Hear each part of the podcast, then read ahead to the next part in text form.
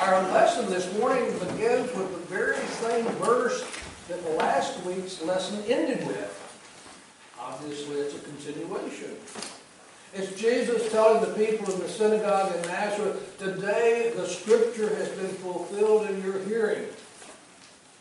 Jesus had just read from the prophet Isaiah, who had described one who had been anointed and sent to preach the good news to the poor, to the prisoners, to the oppressed, and those in need. And Jesus had very forcefully then said, I am the one of whom Isaiah is speaking. In verse 21, it says, All spoke well of him and were amazed at the gracious words that came from his lips. But then we go to see that the reason they were so amazed was that when they looked at Jesus, what they saw was Joseph, the carpenter's son. The man that had spoken with such powerful ways was someone they knew. He had probably done work for many of these people in his father's carpenter shop. And when they looked at him, they didn't see someone who had been sent from God. They saw a man they watched grow up in their own community, not the Messiah who had been described by the prophets. So the message that Jesus spoke was an amazing thing to hear, but it was impossible for them to believe. I remember a good friend of mine that I had growing up. He was a year ahead of me in high school, and we, we roomed together one year in college. And after his sophomore year, he joined the Marines. And it was over a year before we saw each other again. Now, I remember Cleve as being a rather tall, overweight, darky sort of guy that was rather average in many ways. But what I saw a year later was a tall, slim, trim fighting machine that was full of self-confidence and gun-hoism, if there is such a word. I had to do a double take to make sure that this was the guy that I'd grown up with. His face looked the same, but everything else about him was different. And I suspect that's a little about what the townspeople in Nazareth were feeling when they saw Jesus and heard him speak. Isn't this Joseph's son? Where's he been? Where did he get those disciples? Where did he get these new radical ideas about God's love and grace and mercy and forgiveness? Who is this guy? Jesus had been traveling throughout the area preaching in the neighboring synagogues, and he was beginning to gain a reputation. But that wasn't the case in Nazareth. Jesus seemed to know what it was that the people were looking for. They wanted to see some miracles. They wanted to see him perform some of those miraculous deeds in his hometown that he had done over in Capernaum and some of the other villages. Jesus looked back at the history of the Old Testament, the prophets, and he reminded the people that during the time of Elijah, there had been a famine in the land that had lasted for three and a half years. But the only person that Elijah ministered to was a widow in Sidon. Now in 1 Kings we read that when the rivers had dried up because there had been no rain, you know, I think it's bad here sometimes when the lake goes down a foot or two, but I can only imagine what it'd be like if, if our lake just dried up. Elijah went to Zarephath, the town in the region of Sidon. God told Elijah that he'd meet a widow there who would feed him. And so when he arrived, he met a woman and he asked her for some water and a piece of bread. And the woman told Elijah that she didn't have any bread. In fact, she was looking for a few sticks in order to, that she might build a fire and take the last of her flour to make a small cake of bread so that she and her son could eat their last meal together before they died of starvation. Elijah told the woman to go and make him a small cake of bread. And when the woman acknowledged his request, he told her that the God of Israel would see that her jar of flour would not run out, and her jug of oil would not run dry until God returned the, land, the rains to the land. The woman had done as Elijah had instructed, and the God of Israel was true to his word. The interesting thing about this story is that the woman in Zarephath was not a Hebrew woman. Zarephath was a town on the coast of the Great Sea, north of Tyre, where Elijah had gone to escape the wrath of the evil Jezebel. And during the time of the great famine, God did not send Elijah to perform any miracles among his own people. Following the time of Elijah, we have Elisha. And Jesus told the people that during that time there were many lepers in Israel. But the only leper that was cured was a man named Naaman, a general in the Syrian army, who was also a Gentile. You may remember that story. Jesus said no prophet is accepted in his own hometown. This had been true of the Old Testament prophets, and it would appear that the same was going to be true of Jesus. The people wanted to see Jesus perform some miracle acts, and Jesus countered their request by telling them two stories where God had caused a miracle in the life of two Gentiles, not Jews. I imagine that endeared Jesus to the people even more. The Jewish people believed that God had created Gentiles in order to provide fuel for the fires of hell. And Jesus, like the story of the, of the Good Samaritan, used an example of a Gentile to let the people know that God's love and mercy was to be available to all people. But that certainly wasn't the message that the people wanted to hear that. What really caused the people to get so upset with Jesus was that he pointed out the necessity to tend to the needs of those less fortunate, those in prison, those who were oppressed, both Jew and Gentile. And I suspect that they had become outraged because Jesus had equated himself with the prophet Isaiah when he said, Today the scripture has been fulfilled in your hearing. But what really seems to have been the trigger of their anger was when he suggested that the God of Israel might also be the God willing to care for the Gentiles as well as the Jews.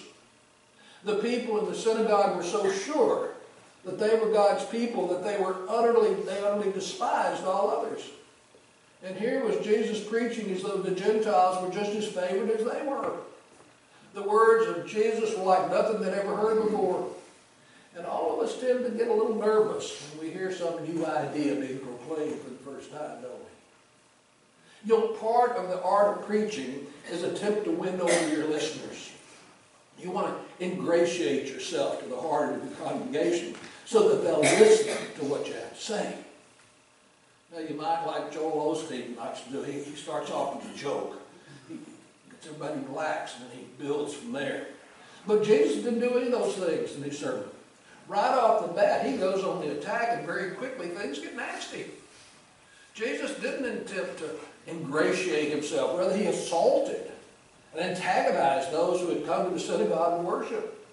Things were going well in that all-purpose driven synagogue until Jesus opened his mouth and then all hell broke loose. You might have thought that Jesus would have used a more effective rhetorical strategy in his message to people. He might first have attempted to win the affection of the people before hitting them with such new and strange ideas. He might have contextualized his message as to urge them to, they are just to do a homiletics class. This was the first time that he would speak in the synagogue in Nazareth, his hometown. You, you would have thought that he wanted everything to be just right.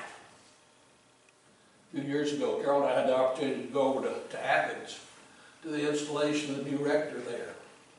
Uh, Father Parch Purcell had invited Kerry Borum to be the speaker for that service to preach. And those of you that have heard Kerry speak before here at St. Dunstan's can only imagine the, the energy and the enthusiasm that she brought to that service. She'll be here with the bishop in a couple of weeks, so if you have it better, you can then. But the interesting thing was that the, the bishops were there. Ed Michelle was there, the chairman of the standing committee of the diocese, the, the president of the executive council, the dean of the cathedral, along with many other clergy. Many people had come to support Father Purcell in his new ministry. And this was the first time that many of these people had heard Kerry preach. And I suspect Kerry wanted her sermon to be just right. And you'd have thought that Jesus would have wanted his sermon in his hometown to be just right. But rather than picking and choosing his words very carefully, he sits down and throws a book at him. Well, actually, I guess it was a scroll. He pokes him in the eye with the book of Isaiah, then he hits him with a left hook in First Kings. One minute the people are amazed that their native son is apparently made good and was becoming a noted rabbi, and the next minute they're furious with the message that he attempted to drive home. And they want to take him off and throw him off a cliff. Glad we don't have any hills around here this morning. but scripture says he walked right through the crowd and went away. And we have no other record of Jesus ever returning to Nazareth.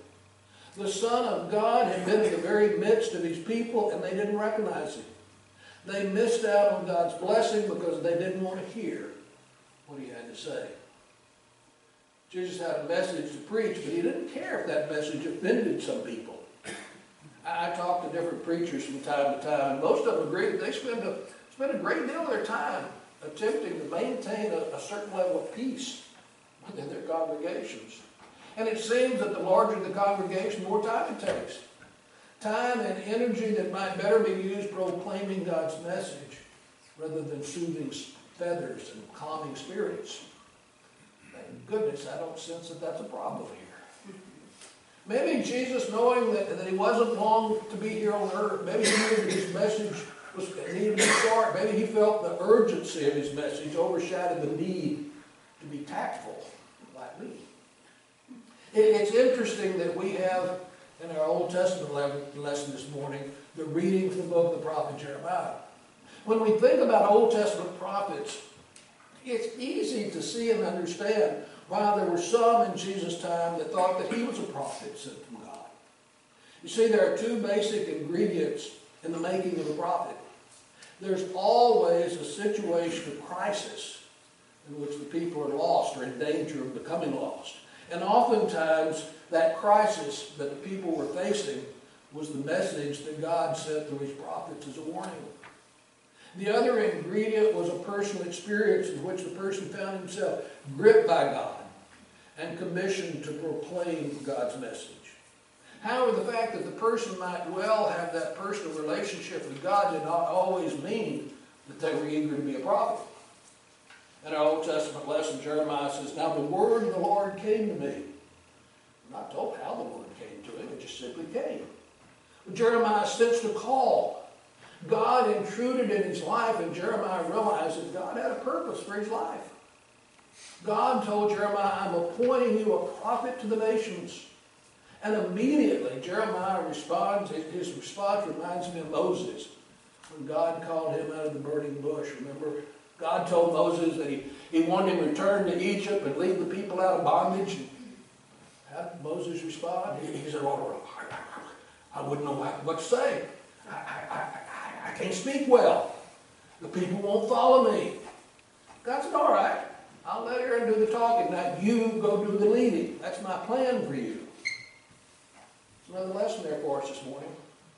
God has a plan. But if we say no to that plan, God's prepared to go to plan B. When God has a plan, He's going to activate that one way or the other. The question is, will you and I be a part of that plan or not?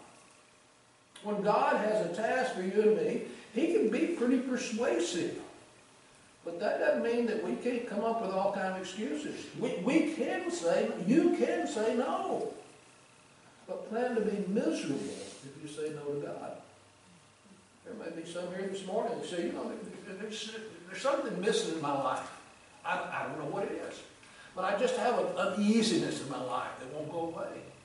It may be that God has something that He wants you to do. And consciously or unconsciously, you've been saying no. Jeremiah wasn't the only priest to attempt to get out of doing what God had called him to do. Remember Jonah? Being a prophet wasn't an easy task. It wasn't always a safe task. It certainly wasn't always a popular task. There were all kinds of reasons why a person might not choose to be a prophet. But that wasn't the point, was it? You see, when it comes to ministry, it's God that does the calling. Our responsibility is to respond and say, Here I am, Lord. What is it you want me to do? During the season of Advent, we heard words similar to that from a young Jewish girl named Mary. She certainly didn't choose to become the mother of God. I doubt that anyone would have chosen that task for themselves. But when the angel appeared to Mary and said, Little one, you've been chosen by God for a special task, her response was, What did you want me to do? And that's the answer that God wants to hear from each of us. What's the message for each of us here this morning? What is it that we might learn here today? God has a task for each one of us. He calls each and every one of us who believe in Him to boldly share the good news with those we come in contact. God doesn't just call a few of His followers to do His work here on earth. He calls all of His followers to share together in the harvest. Jesus said the harvest is great, but the workers are few. Jesus had a passion, during his time among us, he attempted to share that passion in such a way that all who would come after him would share his vision of God's kingdom here on earth.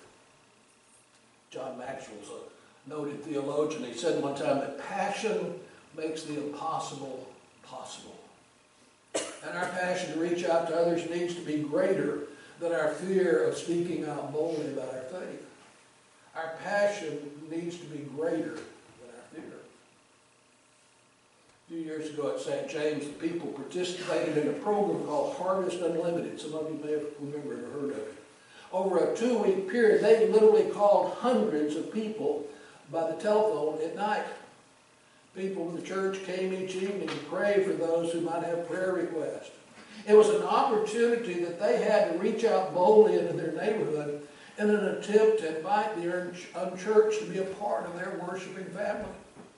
And they were pleased to see that there were some new folks who began to worship with them on Sunday mornings. Those numbers weren't, weren't big, but they were meaningful.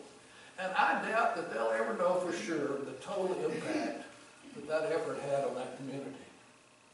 The reason that they involved themselves in that program was that they'd been called to proclaim the good news of Christ to a world in crisis, just as the prophets of the Old Testament.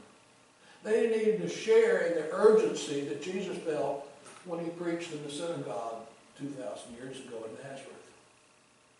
Jim spoke a couple of weeks ago about the exciting things that we can envision here at St. Dunstan's in the months and years to come. There'll be a new priest here to lead you and challenge you to be all that you can be. I would hope that each of you would begin to think about how you're going to be involved in the life and the ministry of St. Dunstan's in the future. How are you going to support the efforts of your church as you witness to the presence of God in your community?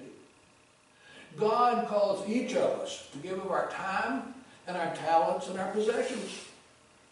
Might God be calling you to give more of your time during the coming year? Maybe more time studying His Word. Maybe more time spent in prayer and meditation. Might God be calling you to give more of your talents to the ongoing ministry of your church about becoming more involved in the, in the life of the congregation. Might God be calling you to, to give more of your possessions to the work of the church as it grows its ministry. Might He be calling you to do all these things? You know, when God called His people to give of their time and their talent and their possessions, that wasn't multiple choice. In the months and the years to come, St. Dunstan's is going to see change as you continue to grow. You may, you may need to, to change the way you do some things, believe it or not. One of these days, you're going to have that full-time rector who's going to lead this congregation as you continue to grow. But these things aren't going to happen unless you, you take a long, hard look at your individual attitudes concerning stewardship and giving back to God what He's already given to you. Went down to Camp Allen a couple summers ago, where I attended a conference that looked into a number of areas needed for a healthy congregation to grow. The conference gave each of us a, a good deal to think about. And one of the things that you're beginning to do here is to put together a parish profile. What you ask is a parish profile.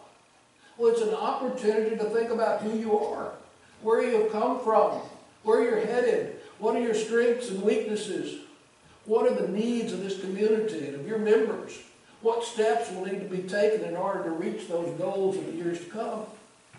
Who will be your future leaders and how you finance those desired changes. It can be so easy to fall into the trap of becoming comfortable with the things we've always done. Why do we need to consider changes? Isn't the way we've always done it good enough? Told the vestry a couple of weeks ago that I've been asked to come down and lead a vestry retreat at one of our rural churches. And the book that I've asked the vestry members to read in preparation for our time together is An Autopsy for a Dying Church. Should be an interesting retreat. I don't know about you folks, but I, I'm happy to be able to be serving here in this congregation at this time of. I, I can't think of another place I'd rather be serving God than right here at St. Dunstan Church. I, I truly believe that God has great things in store for you in the days to come. And I want to be a part of that until your new rector comes. I I know the bishop has a vision for this parish, even though he can't actually describe it right now. But I challenge each of you here this morning begin to, to pray for God's blessing on whatever that dream may be. And then begin to ask God to, to show you how you can be a part of that plan for this congregation. You're a church that's making a difference in this community. We're, we're preaching and teaching God's Word. You're involved in a wide variety of outreach ministries, but I believe that God expects more from this congregation. He continues to bless you in so many ways, the Scripture tells us to those who are given much, much is expected. And you've been given much at St. Dunstan's. You have a history in recent years of God blessing you in so many ways. So I wish everyone here this morning would, would commit to bring one person into our worshiping family during the coming year. One person. That's really not asking a great deal, is it? If you love your church as much as you say if being here brings you a sense of meaning and purpose, then why in the world wouldn't you want to share that experience with others? Why wouldn't you want your friends and neighbors to experience what you have here at St. Dunstan Church? How long would it take for your passion to reach out to others in need to be greater than your fear to speak out boldly about your faith?